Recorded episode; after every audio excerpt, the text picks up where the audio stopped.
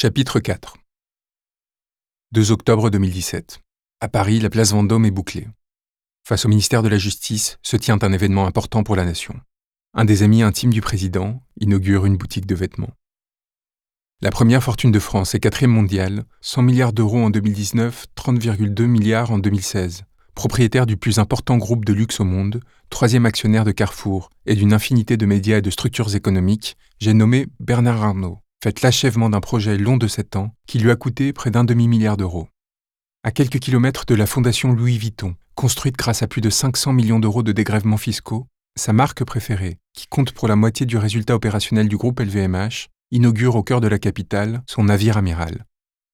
Jointure de deux hôtels particuliers, le bâtiment offre à ses clients les plus fortunés sur quatre étages l'attrait de l'esthétique versaillaise, matinée d'une touche de modernité. Face à un ministère de la Justice décrépissant, un immense soleil doré, contrevenant aux règles des monuments historiques, a été monté. Un arrangement a été trouvé.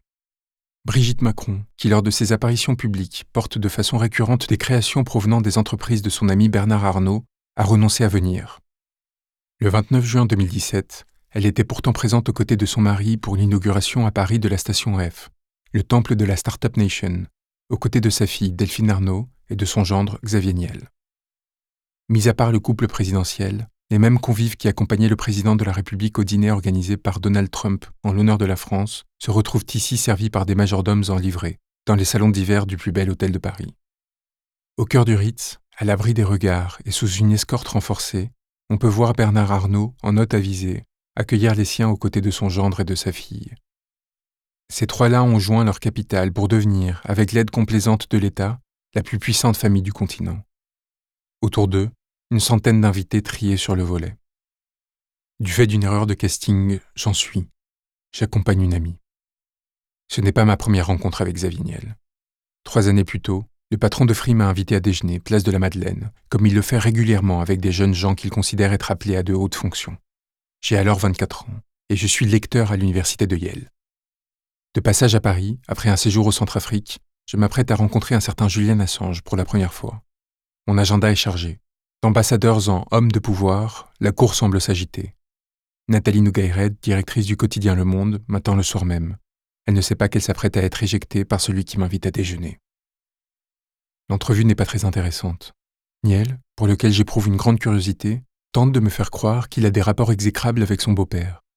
Sa relation avec Delphine Arnaud a perturbé l'image d'outsider, resté fidèle à ses valeurs qu'il tente encore d'alimenter. Et il semble obsédé à l'idée de la corriger. Nous parlons de choses diverses. Je l'entretiens des dangers d'avoir investi dans la presse, d'un mélange des genres qui risque de l'effondrer. Il balaie d'un revers de main mes réserves, se raidit, et je découvre pas à pas là où je croyais encore à une forme d'entièreté, le cynisme d'un être prêt à tout pour ses intérêts. Alors que le journaliste qui nous a présenté tente d'accompagner la discussion, rien n'y fait. Le monologue se déploie à l'infini jusqu'à me laisser interdit. La névrose de l'argent qui s'expose chez cet être aux failles marquées n'est pas partagée. Elle écrase tout rapport à l'autre. J'essaye de prendre l'addition, sans succès. Nous descendons le petit escalier privatisé qui mène sur le trottoir. Je sais que Xavier Niel a longtemps caché ses berlines et tenté de convaincre ses interlocuteurs qu'il roule encore en voiture d'occasion. L'un de ses plus proches collaborateurs m'a raconté en janvier 2019 comment, jusqu'aux fournitures de bureau, chaque dépense restait sujette à conflit. Payé 2000 euros par mois, ses assistants racontent comment certains camarades s'en sont trouvés réduits à louer un petit bureau de 7 mètres carrés, sans fenêtre, pour s'occuper des affaires de la dixième fortune du pays. Nombreux sont ceux qui m'ont ouvert aux méandres d'un empire allant de la Corse à Miami, recouvrant de suie une légende que mon interlocuteur cherche à redorer. Sur le point de me quitter, il tient cependant à me montrer son téléphone. Un certain Emmanuel Macron vient de lui écrire.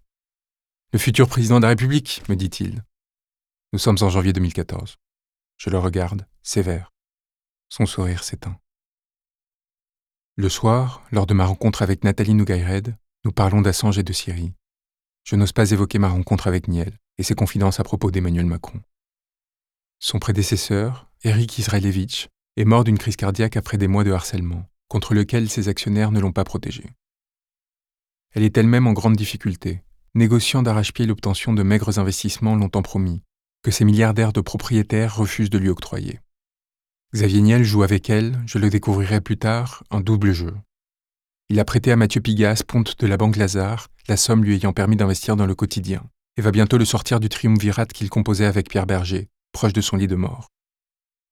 Xavier Niel a eu besoin d'eux pour légitimer ses appétits de pouvoir et substituer au procès qu'il ne cessait d'intenter aux journalistes une prise de contrôle pure et simple pour, comme il l'a si bien dit, qu'ils cessent de l'emmerder.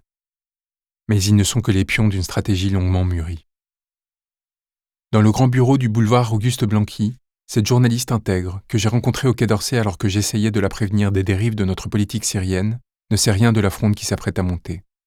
Je me vois inquiet, pris dans un potentiel mélange des genres, alors qu'elle me suggère la voix de la presse. Moi qui pense un jour m'engager politiquement, lui réponds que le contrat que tout journaliste passe avec son lecteur pourrait s'en trouver brouillé, qu'il vaut mieux éviter. Elle me raconte ses difficultés, les investissements promis qui ne cessent de lui échapper, les journalistes qui sont en ligne directe avec les actionnaires pour la contourner, les réformes qu'on lui impose pour mieux la fragiliser. Lorsque je réécris à Xavier Niel, nous ne trouvons pas à nous entendre. Toujours réactif, il accepte le jeu, et nous prenons les mois suivants du temps pour tenter de trouver une accroche qui ne viendra pas. Après réflexion, j'en arrive, analysant froidement la dérive oligarchique de notre société et la lui exposant, à lui proposer sans ironie de devenir le précepteur de ses enfants. Elisa Arnaud, la fille de Xavier Niel et de Delphine Arnaud, est à sa naissance déjà plus puissante qu'un quelconque chef d'État.